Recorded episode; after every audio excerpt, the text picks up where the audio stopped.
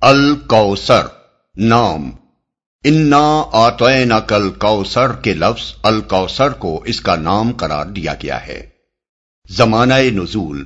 ابن مردوے نے حضرت عبداللہ بن عباس رضی اللہ عنہ، حضرت عبداللہ بن زبیر رضی اللہ عنہ اور حضرت عائشہ رضی اللہ عنہا صدیقہ سے نقل کیا ہے کہ یہ سورہ مکی ہے۔ کلبی اور مقاتل بھی سے مکی لکھتے ہیں۔ اور جمہور مفسرین کا قول بھی یہی ہے۔ لیکن حضرت حسن بصری اکرما مجاہد، قطادہ اس کو مدنی قرار دیتے ہیں۔ امام سیوتی نے اتقان میں اسی قول کو صحیح ٹھہرایا ہے اور امام نووی نے شرح مسلم میں اسی کو ترجیح دی ہے۔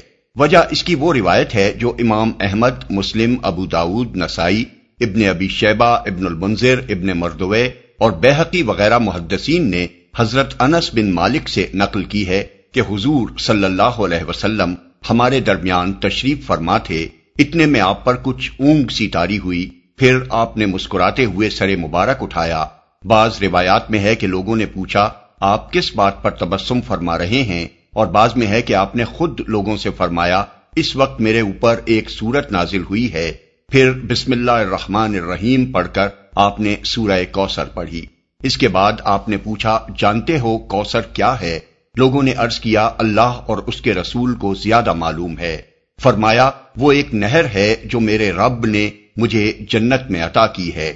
اس کی تفصیل آگے کوسر کی تشریح میں آ رہی ہے۔ اس روایت سے اس سورہ کے مدنی ہونے پر اس وجہ سے استدلال کیا گیا ہے کہ حضرت انس رضی اللہ عنہ مکے میں نہیں بلکہ مدینے میں تھے۔ اور ان کا یہ کہنا کہ ہماری موجودگی میں یہ سورہ نازل ہوئی، اس بات کی دلیل ہے کہ یہ مدنی ہے۔ مگر اول تو انہی حضرت انس سے امام احمد، بخاری، مسلم، ابو داود ترمزی اور ابن جریر نے یہ روایات نقل کی ہیں کہ جنت کی یہ نہر یعنی کوثر رسول اللہ صلی اللہ علیہ وسلم کو معراج میں دکھائی جا چکی تھی اور سب کو معلوم ہے کہ معراج ہجرت سے پہلے مکہ میں ہوئی تھی۔ دوسرے، جب معراج میں آپ کو اللہ تعالیٰ کے اس عطیے کی نہ صرف خبر دی جا چکی تھی، بلکہ اس کا مشاہدہ بھی کرا دیا گیا تھا۔ تو کوئی وجہ نہ تھی کہ حضور کو اس کی خوشخبری دینے کے لیے مدینہ طیبہ میں سورہ کوسر نازل کی جاتی۔ تیسرے، اگر صحابہ کے ایک مجمع میں حضور صلی اللہ علیہ وسلم نے خود سورہ کوسر کے نزول کی وہ خبر دی ہوتی جو حضرت انس رضی اللہ عنہ کی مذکورہ بالا روایت میں بیان ہوئی ہے، اور اس کا مطلب یہ ہوتا کہ پہلی مرتبہ یہ سورت اسی وقت نازل ہوئی ہے، تو کس طرح ممکن تھا کہ حضرت عائشہ، حضرت عبداللہ بن عباس اور حضرت عبداللہ بن زبیر جیسے باخبر صحابہ اس صورت کو مکی قرار دیتے اور جمہور مفسرین اس کے مکی ہونے کے قائل ہو جاتے۔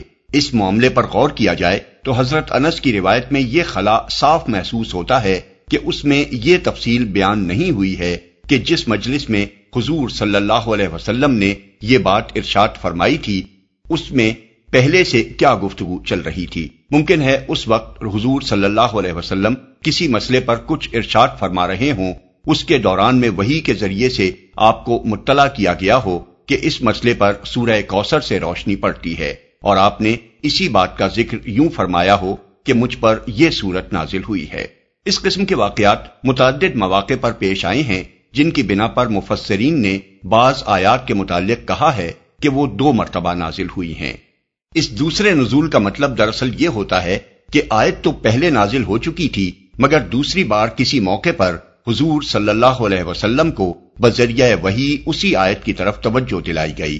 ایسی روایات میں کسی آیت کے نزول کا ذکر یہ فیصلہ کرنے کے لیے کافی نہیں ہوتا کہ وہ مکی ہے یا مدنی، اور اس کا اصل نزول فی الواقع کس زمانے میں ہوا تھا۔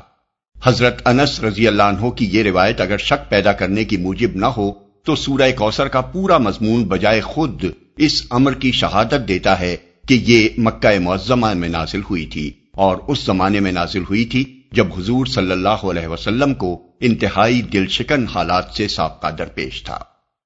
تاریخی پس منظر۔ اس سے پہلے سورہ زحا اور سورہ علم نشرہ میں آپ دیکھ چکے ہیں کہ نبوت کے ابتدائی دور میں جب رسول اللہ صلی اللہ علیہ وسلم شدید ترین مشکلات سے گزر رہے تھے، پوری قوم دشمنی پر تلی ہوئی تھی۔ مزاحمتوں کے پہاڑ راستے میں حائل تھے۔ مخالفت کا طوفان ہر طرف برپا تھا اور حضور صلی اللہ علیہ وسلم اور آپ کے چند مٹھی بھر ساتھیوں کو دور دور تک کہیں کامیابی کے آثار نظر نہیں آتے تھے۔ اس وقت آپ کو تسلی دینے اور آپ کی ہمت بندھانے کے لیے اللہ تعالیٰ نے متعدد آیات نازل فرمائی سورہ زحا میں فرمایا، ولل آخرت و خیر اللہ کا من الا ولا صوفہ یوتی کا رب کا فترزا اور یقیناً تمہارے لیے بعد کا دور یعنی ہر بات کا دور پہلے دور سے بہتر ہے اور انقریب تمہارا رب تمہیں وہ کچھ دے گا جس سے تم خوش ہو جاؤ گے۔ اور علم نشرہ میں فرمایا کہ وہ رفا لکا ذکر اور ہم نے تمہارا آوازہ بلند کر دیا۔ یعنی دشمن تمہیں ملک بھر میں بدنام کرتے پھر رہے ہیں، مگر ہم نے ان کے الرغم تمہارا نام روشن کرنے اور تمہیں ناموری عطا کرنے کا سامان کر دیا ہے۔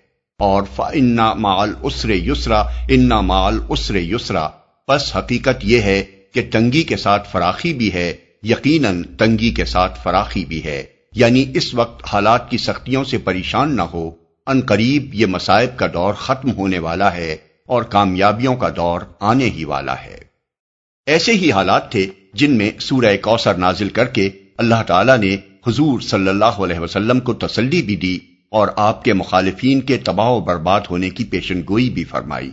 قریش کے کفار کہتے تھے کہ محمد صلی اللہ علیہ وسلم ساری قوم سے کٹ گئے ہیں اور ان کی حیثیت ایک بےکس اور بے یار و مددگار انسان کی سی ہو گئی ہے۔ اکرما کی روایت ہے کہ جب حضور صلی اللہ علیہ وسلم نبی بنائے گئے اور آپ نے قریش کو اسلام کی دعوت دینی شروع کی تو قریش کے لوگ کہنے لگے، بطر محمد منا ابن جریر یعنی محمد اپنی قوم سے کٹ کر ایسے ہو گئے ہیں جیسے کوئی درخت اپنی جڑ سے کٹ گیا ہو، اور متوقع یہی ہو کہ کچھ مدت بعد وہ سوکھ کر پیوند خاک ہو جائے گا۔ محمد بن اسحاق کہتے ہیں کہ مکہ کے سردار آس بن وائل سہمی کے سامنے جب رسول اللہ صلی اللہ علیہ وسلم کا ذکر کیا جاتا تو وہ کہتا، اجی چھوڑو انہیں، وہ تو ایک ابتر یعنی جڑ کٹے آدمی ہیں، ان کی کوئی اولاد نرینا نہیں مر جائیں گے تو کوئی ان کا نام لیوا بھی نہ ہوگا۔ شمر بن عطیہ کا بیان ہے کہ اقبا بن ابی معیت بھی ایسی ہی باتیں حضور صلی اللہ علیہ وسلم کے متعلق کہا کرتا تھا۔ ابن جریر۔ ابن عباس کی روایت ہے کہ ایک دفعہ کاب بن اشرف مدینے کا یہودی سردار، مکے آیا تو قریش کے سرداروں نے اس سے کہا کہ، بھلا دیکھو تو صحیح اس لڑکے کو جو اپنی قوم سے کٹ گیا ہے اور سمجھتا ہے کہ یہ ہم سے بہتر ہے۔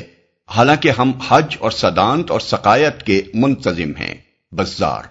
اسی واقعے کے متعلق اکرما کی روایت ہے کہ قریش والوں نے حضور صلی اللہ علیہ وسلم کے لیے اسمبور المنبتر من قوم ہی کے الفاظ استعمال کیے تھے یعنی کمزور، بے یار و مددگار اور بے اولاد آدمی جو اپنی قوم سے کٹ گیا ہے۔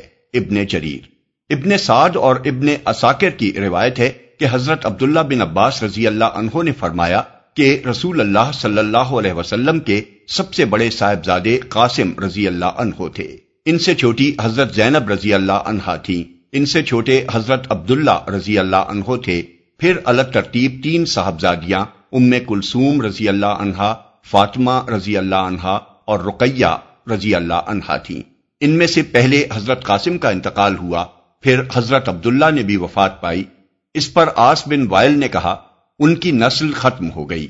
اب وہ ابتر ہیں یعنی ان کی جڑ کٹ گئی۔ بعض روایت میں یہ اضافہ ہے کہ آس نے کہا کہ محمد ابتر ہیں، ان کا کوئی بیٹا نہیں ہے جو ان کا قائم مقام بنے۔ جب وہ مر جائیں گے تو ان کا نام دنیا سے مٹ جائے گا اور ان سے تمہارا پیچھا چھوٹ جائے گا۔ عبد بن حمید نے ابن عباس رضی اللہ عنہ کی جو روایت نقل کی ہے، اس سے معلوم ہوتا ہے کہ حضور صلی اللہ علیہ وسلم کے صاحبزادے عبداللہ کی وفات پر ابو جہل نے بھی ایسی ہی باتیں کہی تھیں۔ شمر بن عطیہ سے ابن ابی حاتم کی روایت ہے کہ حضور صلی اللہ علیہ وسلم کے اس غم پر خوشی مناتے ہوئے ایسے ہی کمینہ پن کا مظاہرہ اقبا بن ابی معیت نے کیا تھا۔